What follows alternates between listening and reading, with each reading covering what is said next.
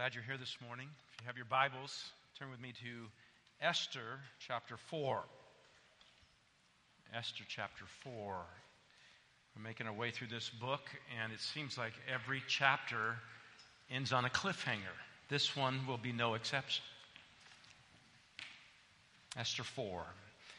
Well, I just want you to imagine for a moment that you're living in the suburbs of a nice city with your family. Maybe you're living in an average size home that is well kept. Each morning you get up like all your neighbors and you go to work. You're a law abiding citizen. You pay your taxes. You don't try to cheat your neighbors or steal from them. And actually, you believe that's wrong because you fear God. You're part of a small religious minority in your city, but you practice your religion quietly. You're passing on the teachings of your religion to your children. You're, you're trying to live out what you believe is right. In other words, you're just living a quiet life. You're enjoying the blessings God has given you, and for the most part, life is sweet. Sure, you have your troubles like everyone else, but you sense God's blessing on your life. And then one evening, as you're getting ready for bed, you just pull out your phone and you start reading the news, and the opening headline is that the president has issued a decree backed by the full support of the Senate and the Congress to totally annihilate, kill, and destroy all who follow your religion. That would include you, your wife, your kids, and all your loved ones. And a date has been fixed on the calendar for this to take place exactly 11 months from now. What are you going to do? Can you imagine being in a trial like that? It sounds a little far fetched, maybe, right? And yet, that is exactly the hardship facing Mordecai, Esther, and the rest of the Jews as we turn to chapter 4. They weren't threatened with slavery but extinction. A law had been issued to destroy, to kill, to annihilate all the Jews, both young and old, women and children. I, I would safely say this that troubles don't get any worse than this. And I, I, would imagine that most of us, maybe none of us, have ever been in a trial this severe. See, what's going on here is the worst case scenario. So, if God can deliver Mordecai and Esther and the Jews through this great ordeal that is far worse than anything that any of us have ever gone through, then He can deliver you through whatever you're going through today. That's the hope. He can deliver you whatever you're going through. It's not as bad as this. And so this morning we want to look at trusting God through your troubles. Trusting God through your troubles. I've subtitled this How God Uses Trials in Your Life. How God is going to use trials in your life. Look at chapter 4, verse 1. When Mordecai learned all that had been done, he tore his clothes, put on sackcloth and ashes, and went out into the midst of the city and wailed loudly and bitterly. He went as far as the king's gate, for no one was to enter the king's gate clothed in sackcloth. In each and every province where the command and decree of the king came, there was great mourning among the Jews, with fasting, weeping, and wailing, and many lay on sackcloth and ashes. Then Esther's maidens and her eunuchs came and told her, and the queen writhed in great anguish. And she sent garments to clothe Mordecai that he might remove his sackcloth from him, but he did not accept them. Then Esther summoned Hathach from the king's eunuchs, whom the king had appointed to attend her, and ordered him to go to Mordecai to learn what this was and why it was. So Hathach went out to Mordecai to the city square in front of the king's gate. Mordecai told him all that had happened to him and the exact amount of money that Haman had promised to pay to the king's treasuries for the destruction of the Jews. He also gave him a copy of the text of the edict which had been issued in Susa for their destruction, that he might show Esther and inform her and to order her to go to the king to implore his favor and to plead with him for her people. Hathach came back and related Mordecai's words to Esther.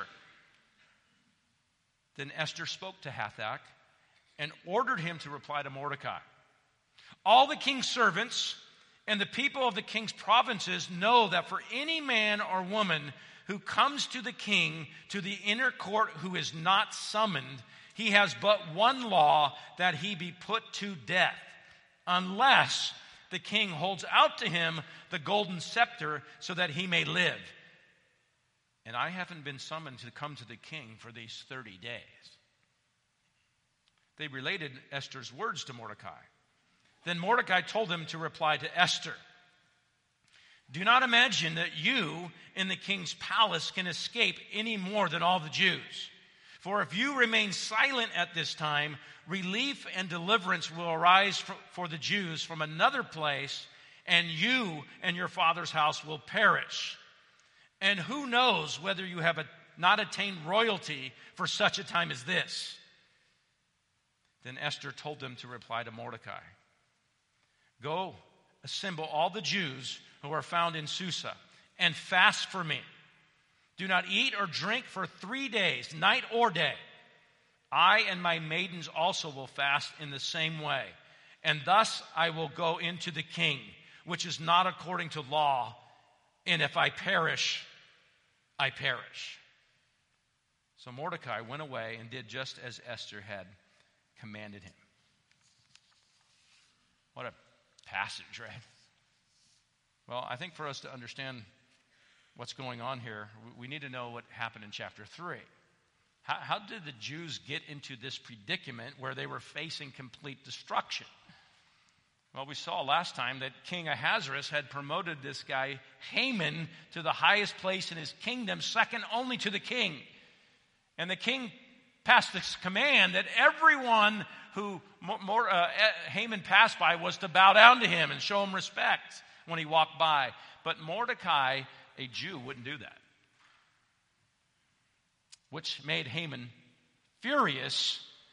And he was determined to do something about it. But when he found out that Mordecai was a Jew, Haman sought to destroy all the Jews throughout the entire empire of King Ahasuerus. So, so the question was well, why would one man's disrespect move Haman to destroy all the Jews? And the answer to that is Haman was an Agagite. He was a descendant of Agag, king of the Amalekites. And the Amalekites were descendants of Esau. And the Jews were descendants of Jacob. And so this that conflict between Jacob and Esau continued down through the centuries through their descendants. And we saw this when Moses led Israel out of Egypt, right? It was the Amalekites who attacked Israel. And then hundreds of years later, God told King Saul to wipe out Amalek. And it was the prophet Samuel who hewed King Agag to pieces. Haman was a descendant of King Agag. And now the tables have turned. And he's going to get his revenge. And so, what takes place in chapter 3, as we saw last time, really is a struggle between the people of God and the enemies of God. It's a battle between the forces of light and the forces of darkness. And ultimately, this is a conflict between God and the devil. And you and I are in this conflict. We're part of this spiritual warfare. Paul reminds us of that in Ephesians 6. Our struggle's not against flesh and blood, it's not against people, but he says it's against the spiritual forces of wickedness in the heavenly places.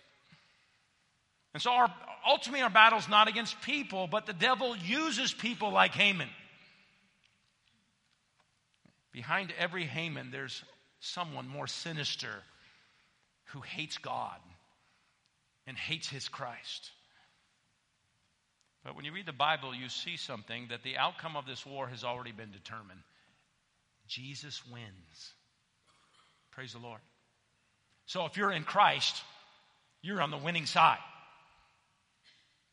The Bible tells us that he crushes the devil and he throws him into the lake of fire where he will be tormented day and night forever and ever. That's going to happen at the end.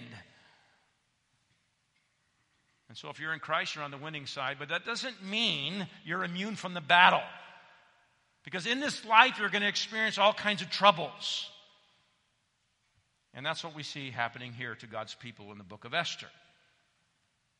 And in chapter 4, we're going to see how God uses these troubles in our life. But Haman, he, he came up with this devilish plan to destroy all the Jews. He won the king's favor through deception and bribery, and that resulted in him having the authority to pass a law that could not be revoked, that was carried out swiftly. And so, chapter 3 ends with Haman having a victory toast because he sees his plan as foolproof. He's just waiting for it to happen.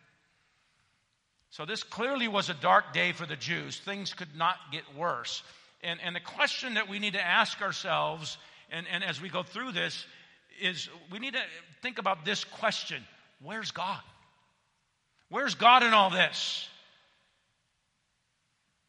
And if we understand the sovereignty of God properly, we know God's not on vacation when all this is going on. No, actually, what we know from the, about the sovereignty of God is this God's allowing Haman's plan to succeed. God is the one who's allowed Haman, the enemy of the Jews, to be exalted. God put his enemy in a place, this exalted position where he's planning to harm his children. Why would God do that? I mean, would you do that? Would you allow someone who is trying to hurt your children, would you allow them to prosper if you, could stop them? No, you wouldn't do that. So, why would God do this? How are we to explain this? Well, the theme of chapter 3 and 4 is God allows evil up to a certain point and uses it to bring about good. And only a wise and powerful God could do this. And that's what we got to see about our God. When you're going through troubles, what God wants you to see is His majesty and His greatness so you actually trust Him. You trust Him in your troubles. That's what we're trying to see here. The wrath of man will praise God. You see, God allows this evil so that he might show with what ease he can remove his enemies and thwart their plans. And so God allows troubles, and he's going to use those troubles to reveal his glory so that you will praise his wisdom and his power and his compassion and his care for you. See, what we need to consider, uh, what God is doing in this book, we need to consider this. Listen, here's what God does in this book. Without ever doing a single miracle, He brings His people to the brink of ruin, easily delivers them, and casts their enemies into the abyss. That's our God. That's how awesome He is. There's no one like Him. And So, really, the ultimate purpose of our trials is the glory of God. Because in your troubles, He's not far away. Your difficulties become an opportunity to trust God, to trust His wisdom, to trust His power. So let's look at this. First, to, to trust God through your troubles, know this know this God uses trials to reveal your need of Him. Oh, yes. God is going to use trials to reveal your need of Him, to show you how you're not self sufficient. Look at verse 1 again. When Mordecai learned all that had been done, he tore his clothes, put on sackcloth and ashes, and went out into the midst of the city and wailed loudly and bitterly. He went as far as the king's gate for no one was to enter the king's gate clothed in sackcloth. In each and every province where the command and decree of the king came, there was great mourning among the Jews, with fasting, weeping, and wailing, and many lay on sackcloth and ashes. Boy, it's really clear. God got the attention of his people. All he had to do was have one single law passed, and he's got the attention of all his people. Wow in just a moment. You know what? If you were never in trouble, you know what you would do? You would forget God. You just forget God. In Psalm 73, Asaph, he, he saw the prosperity of the wicked. He said this There's no pains in their death. They're not in trouble as other men. So he's looking at the wicked and he's watching them prosper. Their life was blessed, even though they're arrogant and wicked and they oppress others, and yet they're always at ease. They're increasing in wealth. But you know what you need to realize? Because of that, because they were just, their life was going great while they're living wicked lives, they never sought God. They never saw God. Their, their life of ease in the midst of their wickedness actually was a judgment of God. Because they never thought about God until they met Him face to face. Too late then. So Asaph, he finally realizes their end. All right, you read Psalm 73. He, he gets to the place where he walks into the temple and he realizes their end. Well, you contrast Psalm 73 with Psalm 107. And you read Psalm 107, and God purposely puts these various people, these people in various troubles where their only recourse is to cry out to God for deliverance. So these people are traveling through the desert, they're, they're fainting along the way, they're going to die, and they cry out to God, and God directs them to a city where they, they get food and water Or these other people. They're in bondage because of their sin. They're in misery. They're in chains. They're at the point of death and they cry out to God. And God delivers them. These sailors, they get in this ship and they get in this horrific storm and they cry out to God and God delivers them. You see, God brings you through difficulties so that you will cry out to Him and watch how easily he delivers you. That's the point. So it's the mercy of God to put you through troubles. Because what it does is it reveals you need God. And so maybe you're at that place today. You're in some kind of difficulty where, where you're crying out to God. That's a good place to be. So here's Mordecai. He, he learns of all that had been decreed he, against his people. He tears his clothes. He puts on sackcloth and ashes, and he's going around wailing loudly and bitterly. And, and that picture of tearing your clothes, it was a sign of distress. And sackcloth and ashes was an outward sign of this inward anguish of soul. It was a sign of humility and mourning. And Mordecai is put in this situation where he has nothing he can do but depend on God. There's no escape. A death sentence has been passed, and it's hanging over his head. Oh, friend, we, we, you need to realize something. You have a death sentence over your head. I don't know if you realize that. We have a death sentence over our head. Because of your sin, the wrath of God abides on you. And there's no escaping that. Oh, do you sense that dread? And, and, if the Spirit of God starts helping you feel the weight of your sins, you know what you'll do? You'll, as it were, rent your clothes. You'll put on sackcloth and ashes. You'll humble yourself and seek God, who has graciously provided the way of salvation through Jesus Christ. Praise the Lord for that. Mordecai, he wailed loudly and bitterly. It, it, that word means to cry out. He was crying out for help, and he went as far as the king's gate. Maybe he was seeking mercy from the king. Oh, but no one can enter the king's gate clothed in sackcloth. So Mordecai has no access to the king, the one who could help him. What a, what a picture of many people today. They're, they're going through horrific things and troubles and heartaches, and they cry out to God, but they're not clothed properly. They're not clothed properly. So God doesn't listen to them. They don't have access to God. Listen, the only way you have access to God is if you're clothed properly, clothed in the righteousness of Christ. You, you can't go to God on your own merits. You have no access to God with your good works. God sees all your righteous deeds as a filthy garment. That's how He sees it, because it's polluted with sin. You can only go to the Father through the Son. Jesus said, No one comes to the Father but through me. No access to God but through Christ. That's it. And the reason why you can go through Christ is because he lived a perfect life, a righteous life. He came to die in your place.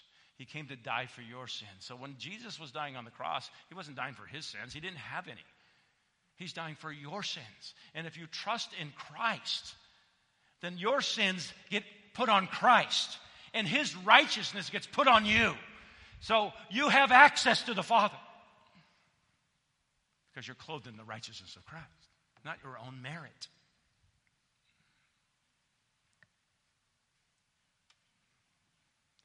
See, what troubles reveal to us is that we need God.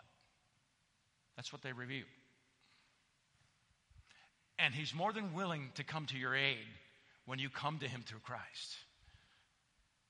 Oh, I love what Scripture says. We have a great high priest who can sympathize with our weaknesses because he's been tempted in all things like we are, yet without sin.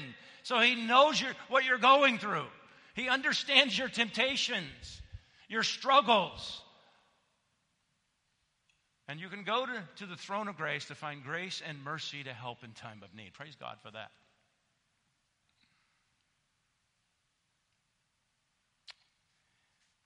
And so when the decree went out into every province, the Jews responded by mourning and fasting and weeping and wailing, and many of them lay on sackcloth and ashes.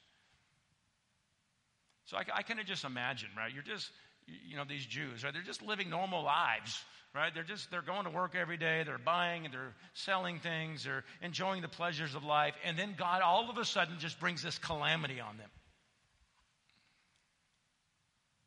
And he gets their attention. And maybe some of them were not as serious about their walk with God as they should have been. Maybe they were distracted by the things of the world. They had gotten worldly, and now God's got their attention. Or maybe there were some of them who were just simply going through the motions. They claimed to be followers of God, but it was all external. And they were not really serious about God. And God's using this to help them evaluate do you really know me? Or maybe there were some of them who are zealously living for God, and God is using this to draw them even closer to Him. But whatever the situation they were living in, God got their attention. God got their attention. Where their only recourse was to humble themselves and cry out to God. And so God's going to use troubles in your life to get you focused back on God and remind you of how much you need God. God put these people in a dire situation. They, they were fasting and weeping and lamenting and mourning. And the implication here is that they were crying out to God for deliverance. Have you cried out to God lately? They, they gave up their food because of their plight. I mean, you can tell when God gets someone's attention, they don't feel like eating. There, there was an urgency to seek God in prayer. The, the Jews gave up the comforts of their beds to lay on sackcloth and ashes. Sackcloth was a very coarse material it was uncomfortable to wear. And so the Jews were willing to give up some of their comforts to show God how much they needed Him. See, what was desperately needed was not the comforts God gives, but God Himself. Because your comforts can't save you, only God can save you. And so sometimes God will remind you of that. What, what, what's more important, the gifts God gives you or the giver of those gifts?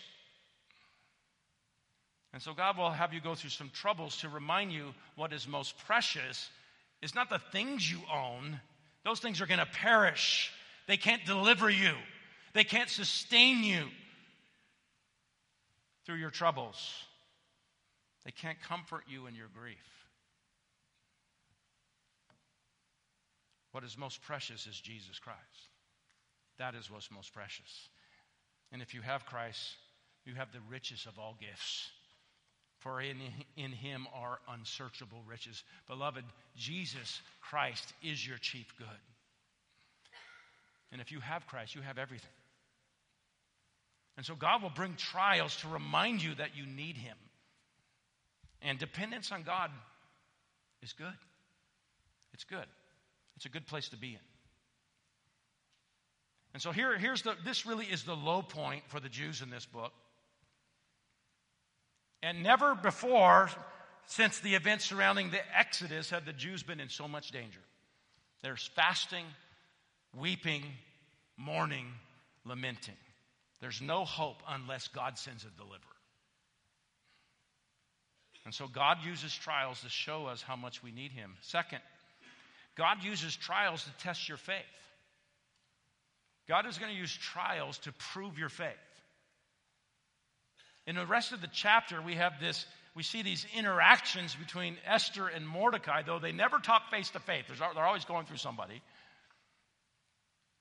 And notice verse 4.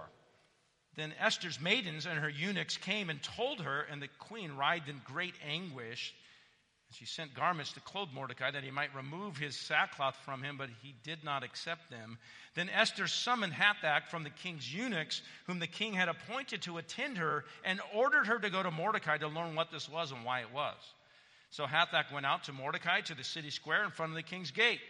Mordecai told him all that had happened to him, the exact amount of money that Haman had promised to pay the king's treasuries for the destruction of the Jews. He also gave him a copy of the text of the edict which had been issued in Susa for their destruction, that he might show Esther and inform her and to order her to go to the king to implore his favor and to plead with him for her people. See, God will have you go through trials, fiery trials, to test your faith, to reveal your character. Mordecai's in the fire. And the oven has been turned up and he feels the heat. And he may have figured out that this calamity facing all of the Jews was connected to him not bowing to Haman. Now, he wasn't responsible for Haman's wickedness. But I mean, I, I, I would imagine he could feel the weight of his actions. Trials are like being in a furnace. The Bible describes them as fiery. I, I used to work uh, at an electrical motor shop, and we would take these big old motors and we would clean them up and, you know, really clean them good, and then we'd wash them down, and then we'd stick them in an oven. Well, these, these things were huge. They were on pallets, and so the oven was actually a room. Kept it at about 150 degrees, and you would have to push this motor in there so it would dry out overnight, but you couldn't stay in there long because the, the, the, even the air would, would burn your lungs. Well, that's what trials are like. They're like a fiery furnace, and sometimes God just keeps you in there. The heat is on. Paul, Peter calls them fiery ordeals. And God uses these to test your faith, to grow your character. They, they show your faith and dependence upon God, or they show your lack of faith. And your character also comes out in trials, right? It shows where you may have flaws and where you need to change. Because sometimes what trials do is they reveal your anger. You're, you're angry at God for having you go through this. Or sometimes trials reveal your fear. You're afraid of a person, you're afraid of a situation instead of fearing God. Or maybe it's despair. You just lose hope. And so, what these trials do, what God does through them, is He reveals where, where you need to change and trust Him. And so, what we're going to see here is how God tests both Mordecai's and Esther's faith through this trial. In this first interaction, what we see is Mordecai challenging Esther's faith.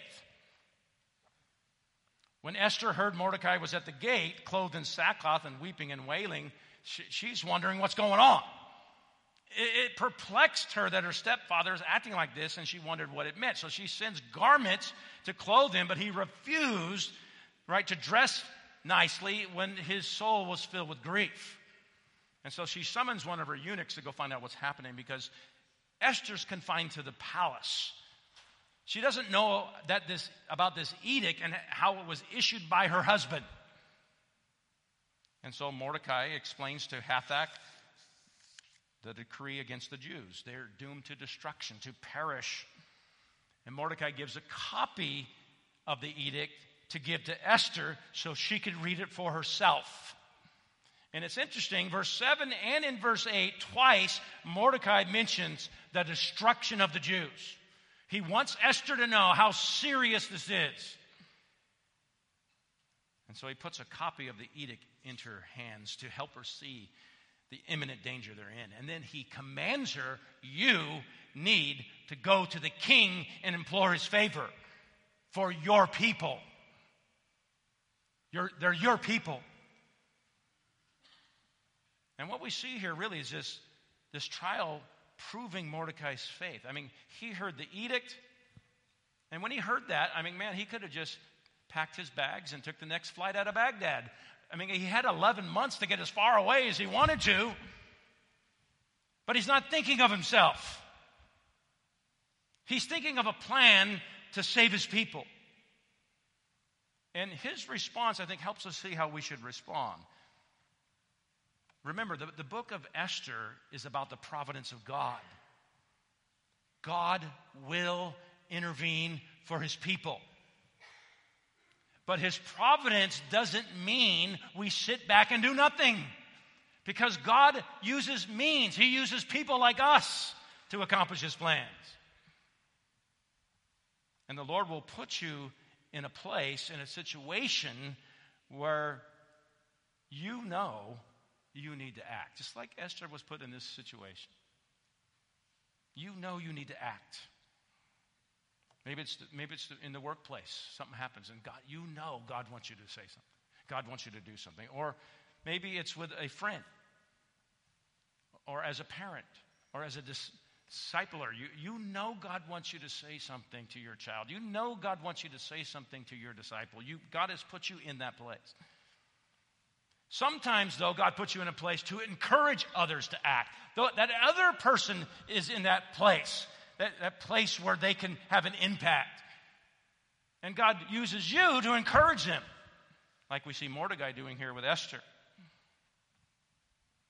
And so sometimes you'll be discipling someone and you'll go, You, you need to correct your son because I see this. And God will put you in a place to encourage the person in that place of authority that God put them to do something. Right? That takes courage too, right? Esther needed to trust God and act. She was put in that place. Now, in the second interaction between Esther and Mordecai, we see Esther's response to this trial. Her initial response is fear. You see, there's one small problem with Mordecai's plan. Look at verse 9. Hathach came back and related Mordecai's words to Esther. Then Esther spoke to Hathach and ordered him to reply to Mordecai All the king's servants and the people of the king's provinces know that for any man or woman who comes to the king to the inner court who is not summoned, he has but one law that he be put to death unless the king holds out to him the golden scepter so that he may live. And I have not been summoned to come to the king for these 30 days. Mordecai, there's a problem with your little plan here, and that tiny little problem is this could cost me my life. There's a law to protect the king.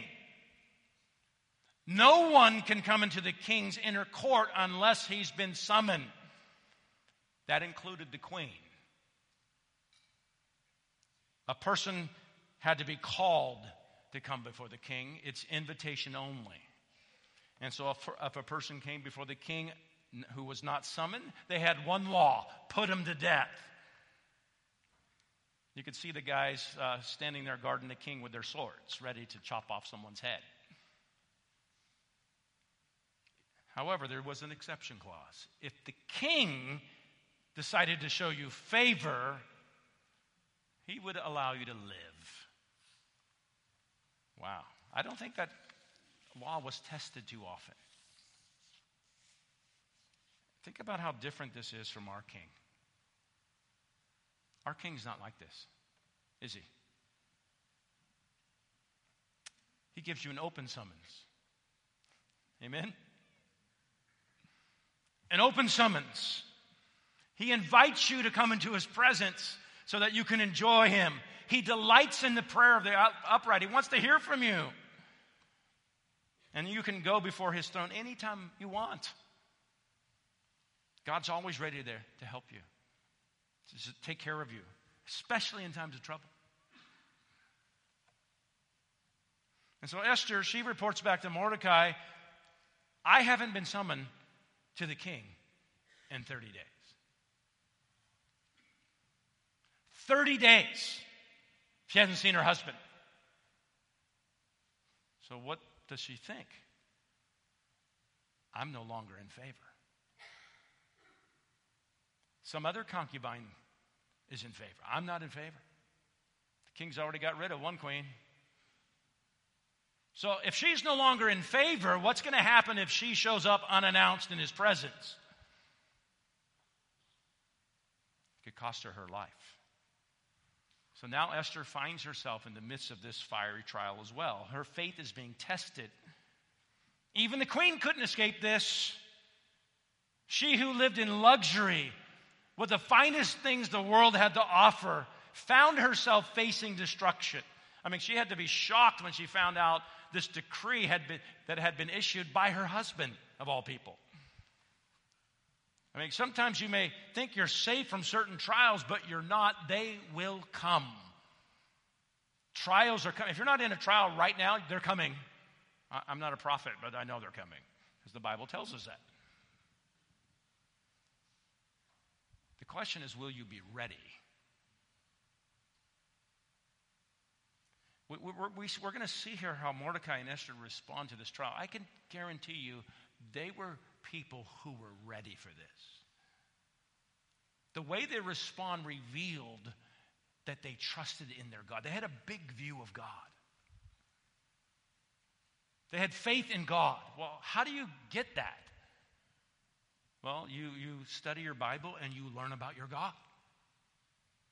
I mean, we have way more promises than they have. Right? And so, if you want to be ready for the trials that God is bringing you, you got to be a man or woman of the Bible so you can learn about your God. And you learn about His power and His majesty and His greatness and His compassion and His kindness toward His people that He's displayed so beautifully by giving Him, giving you and I His Son. I mean, what more could He give? He gave you Christ. And if you have Christ, you have everything. And so, as you remind yourself, as you're daily in the Word of God and you're studying the Word of God and you're seeing the, the, the, the, wonders of God through Christ and, and you know all the blessings that you have from Christ and you're reading about the promises of God, well, when trials come, then you can go, well, okay, I can trust this God. He's already given me Christ. See?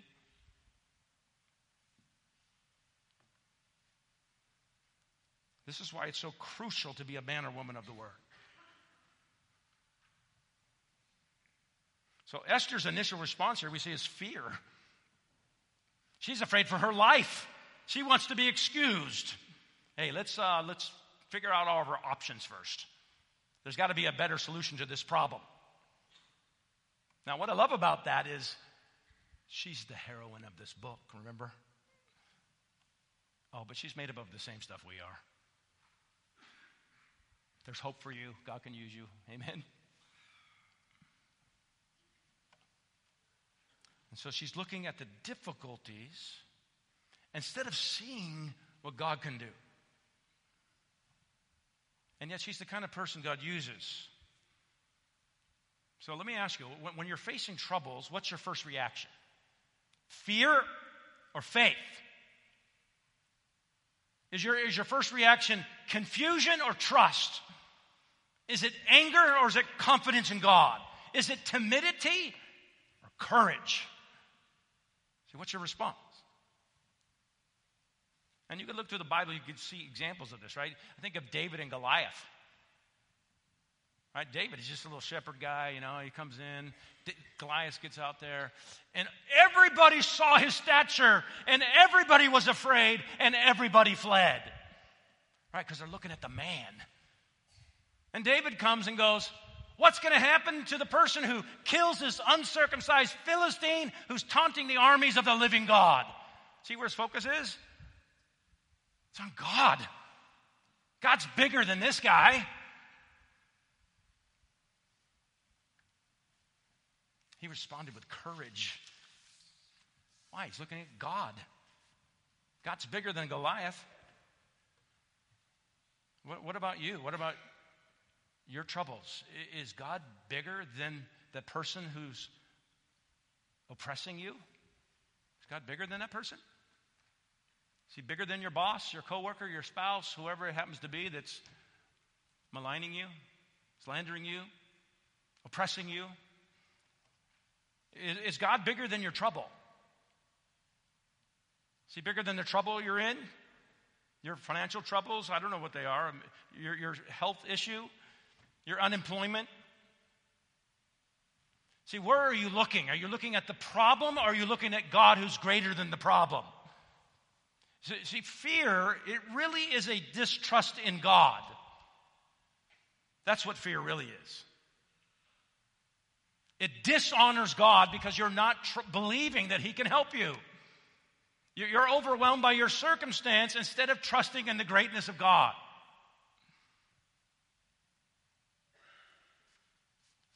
I, I would say that Esther's faint heartedness was a natural reaction to this challenging situation, it wasn't a spiritual reaction. She's looking at the trial from her perspective, right? The king hasn't called me in 30 days. I don't have, that must mean I don't have his favor anymore. So if I show up un, unannounced, that's going to be the end of me. That will produce fear if that's how your thinking goes.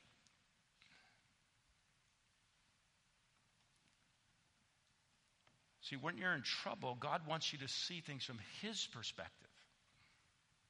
He wants you to have faith in His person, faith in His promises. And you've got to remind yourself of the greatness of God. Remind yourself that God is for you. And when you do, you won't be timid. You'll be as bold as a lion. Well, you can respond that way only when your focus is on God the one who can do exceedingly abundantly beyond what you can ask or think. And so you could trust God through your troubles when you know that He's using them to test and prove your faith. And then, third, third thing we want to see here is God uses trials to strengthen your faith so you respond. He uses trials to strengthen your faith so you respond. And let's see how Mordecai responds to Esther's fear. Look at verse 13. When Mordecai told them, then, excuse me, then Mordecai told them to reply to Esther Do not imagine that you in the king's palace can escape any more than all the Jews. For if you remain silent at this time, relief and deliverance will arise for the Jews from another place and you and your father's house will perish. And who knows whether you have not attained royalty for such a time as this we see Mordecai's faith here faith in God's sovereignty. And three things are revealed. First thing was this he believed Esther wasn't immune from this trial. That's the first thing he believed.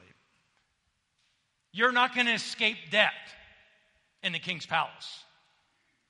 It's going to catch up to you there if you remain silent. He says, You and your father's house will perish. So Mordecai wanted her to see that she couldn't escape her way out of this. So deal with it, Esther. You're going to have to deal with it. Oh, how many times has God sent trials that we don't want to have to deal with? I'm, I'm guilty of that. We just ignore things, hoping they'll go away, thinking they won't affect us, but they eventually catch up to us. Oh, w- will you ignore your son's need of correction again? Would you, you just keep putting that off? And then when he's 18, you wonder why you have such a rebellious son. It's going to catch up to you. So we go through trials like that. We just ignore things. Will, will you ignore that relational conflict? You got this relational conflict. You know God wants you to deal with it, but you know, just gonna, well, hope it'll go away. And, and they never go away, they just get worse. And sometimes what we need is a faithful friend to remind us you're not immune from this trial. It's going to catch up to you sooner or later. And if it's later, it's going to be worse. So deal with it now.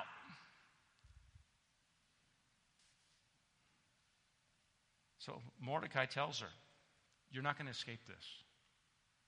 Second thing we see about his faith here, he believed the Jews would be delivered. Did you catch that? Verse 14.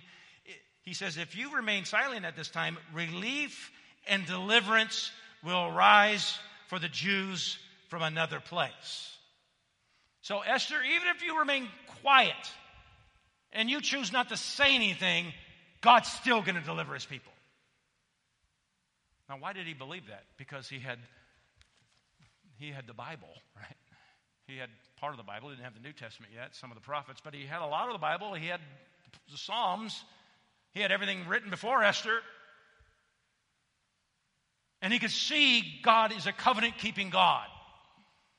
And God will deliver his people. He made a covenant to Abraham, to Isaac, to Israel. He's a covenant keeping God. He won't abandon you. You're his beloved, and he will provide and protect you. He made a promise to deliver his people through Abraham, through David, and God will keep his word. So if you don't act, deliverance will come from someone else. And I love that confidence, don't you? Don't you need people like that in your life? to just remind you of God and his promises and what he's going to do. He was totally confident God would deliver his people because God has a track record.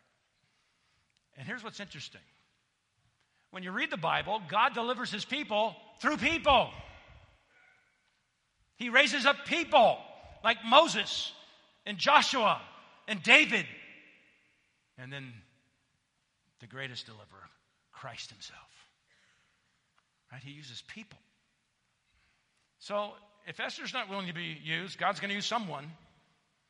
See, this trial has proved Mordecai's faith. That's the purpose of trials.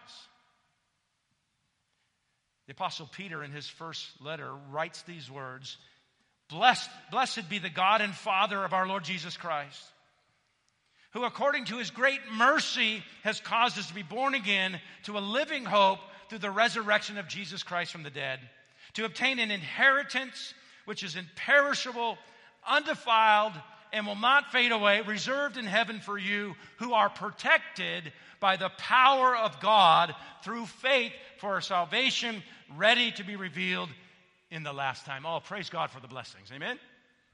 All that because of Christ. And then he adds these words In this you greatly rejoice, even though now, for a little while, if necessary, you've been distressed by various trials, so that the proof of your faith, being more precious than gold, which is perishable, even though tested by fire, may be found to result in praise and glory and honor at the revelation of Jesus Christ. I love the way Peter does this. He tells you about what God did for you, and specifically what God did for you in Christ. And then he tells you the promises of God. He's going to keep you. You have an inheritance you're going to receive. And then he says, and by the way, you're going to go through some troubles fiery trials, trials that will prove your faith. Oh, but remember God. Don't forget God, who's done all these wonderful things for you in Christ. Don't forget the promises of God that you have in Christ. Don't forget those things, because that's what's going to enable you to stand through the trials, through the fire. These trials reveal if you really believe. And so when trials come, what do you do? Do you cry out to God? That's good. They're designed to get you to cry out to Him. Oh, but what if God delays? What if God decides to keep you in that trial for a long time? What then? Will you just sell Him out? That's what some people do. Because their faith is not real. See, or will you cling to God as your only hope? And that's what other people do when their faith is real, right? They just cling to God, and God sustains them through that fiery trial. The Christian, like Mordecai, clings to the promises of God. But we have better promises than Mordecai. God gave us his son. And we know he won't abandon us. He won't allow you to be tempted beyond what you're able.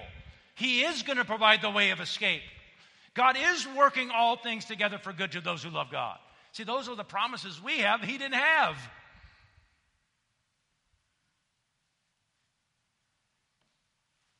The third thing we see about Mordecai's faith is that he believed God put Esther in this position to save her people.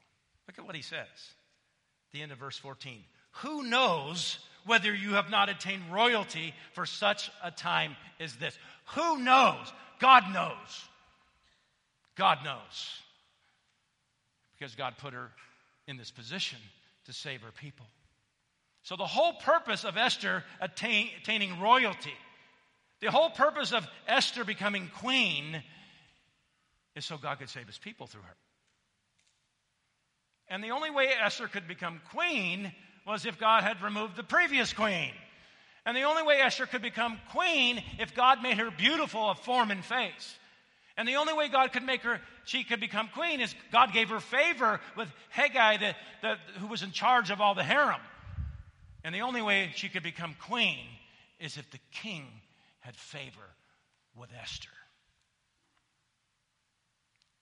Who knows whether you've attained royalty for such a time as this? Well, God knows because God did it. Long before there was any evil planned against his people, God had already put in place how he would deliver them. And Esther was part of that plan. And Mordecai now sees that clearly. God put you in this position to save our people. And beloved, God will do this with you. He, he will give you favor. He's going to put you in a, a place of influence. And then sometime down the road, God's going to use you in that place for His glory. Because He has good works that He's planned out for you to walk in. So He's going to put you in strategic places where He's going to use you for His glory. He'll make it evident why He has left you in that place. But, we, but there's a warning here that we must heed. If Esther remains silent, if she decided she didn't want to be used of God, God's still going to deliver the Jews. But Esther and her father's house would perish. So God will put you in places to use you to advance his purposes, but if you refuse, God may remove you and just use someone else. And so we need to be sober and ask God to use us where he has us. Act in faith. See, believing God wants to use you wherever He has you for the cause of Christ. Well, in the third interaction, we see Esther's faith. Look at verse 15. Then Esther told them to reply to Mordecai Go assemble all the Jews who are found in Susa and fast for me. Do not eat or drink for three days, night or day. I and my maidens also will fast in the same way, and thus I will go into the king, which is not according to the law. And if I perish, I perish. So Mordecai went away and did just as Esther had commanded him. So after hearing what Mordecai said and realizing he was right, God raised her up for such a time as this, she knew what she needed to do. But what we see here, instead of going straight to the king to ask for his favor, she goes to the true king to seek his favor. Because the purpose of fasting was to spend time with God in prayer. And even though the text never mentions God's name, clearly that's her intent here. She's seeking God's favor. Because without God's favor, all is lost. And what we see here is Esther is a woman of faith. Because she knew something. If I'm going to have favor with an earthly king, it, it would only happen because my heavenly king gave me favor. And so she fasted to seek God's favor. She wasn't going to eat or drink for three days, probably had no appetite, right? She's looking death squarely in the face. So instead of eating, she's on her knees beseeching the throne of grace for mercy and grace to help in time of need. Her sole focus is on God, seeking His favor.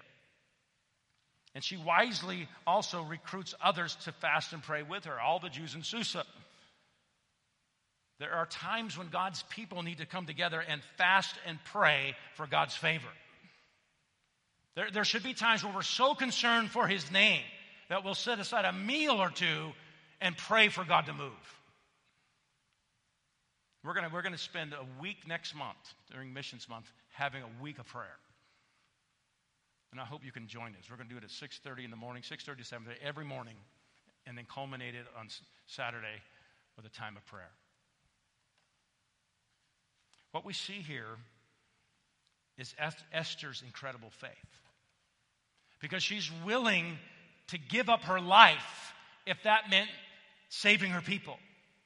So after she spends three days seeking God's favor, she plans to go in before the king, which is not according to law, and she says, If I perish, I perish. Those are words of faith.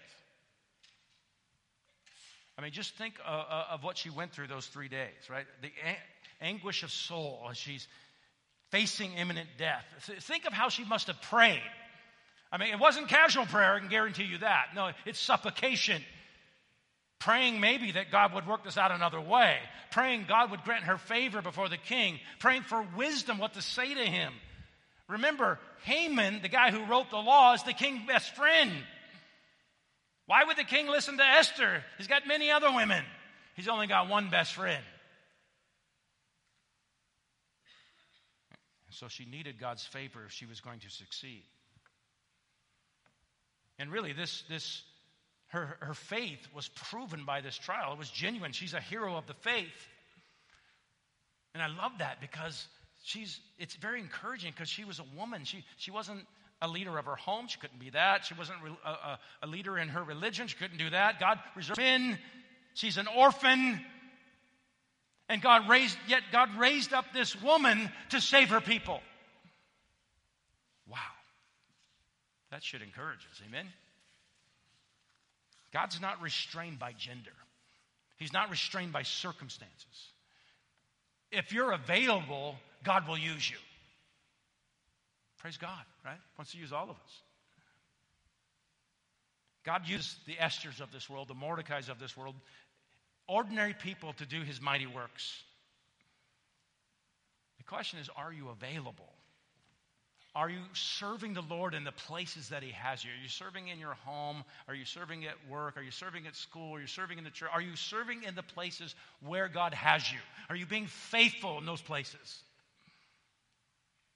Be faithful in the little things, God will give you more. See, Esther's willingness to give up her life for her people actually pictures what Jesus did for us, doesn't it? Jesus also spent time in prayer before he went to the cross. It was a time of agony of soul where he sweat drops of blood as he considered facing the wrath of God for the sins of his people. And he even asked the Father to do it a different way, remember? If it was possible, but not my will, yours be done. And Christ was determined to go to the cross,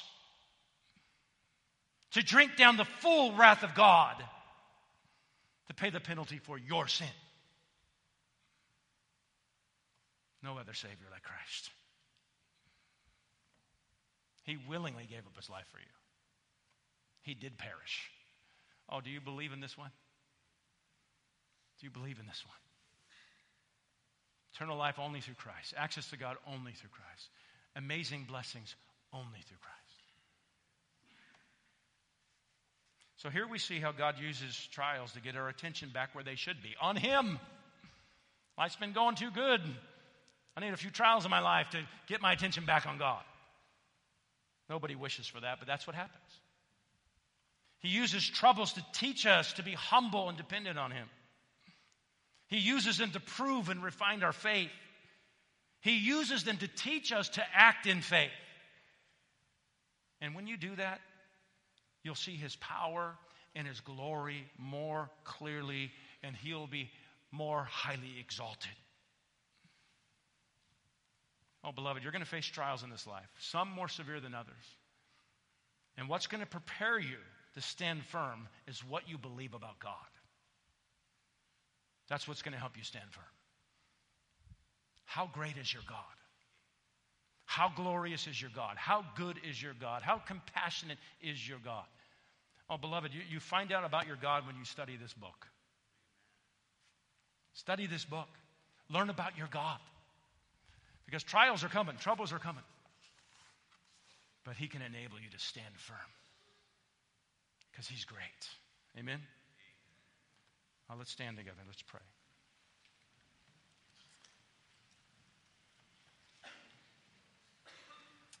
Lord, I want to pray for your people because this chapter ends and we don't know the outcome. We just know they're ready to respond in faith. The outcome could be bad. And Lord, your people are going through trials right now, and they don't know the outcome. They don't know the outcome. Lord, help them to trust you by faith. Lord, you're going to see them through whatever you bring them through. And you're going to use that in their lives to exalt your name through them to other people. Oh, Lord, teach us to trust you. You are worthy to be praised, worthy to be honored. You're faithful and true. Lord, when Jesus returns, that's what he has written on him faithful and true. That's who you are. And so we give you praise in Christ's name. Amen.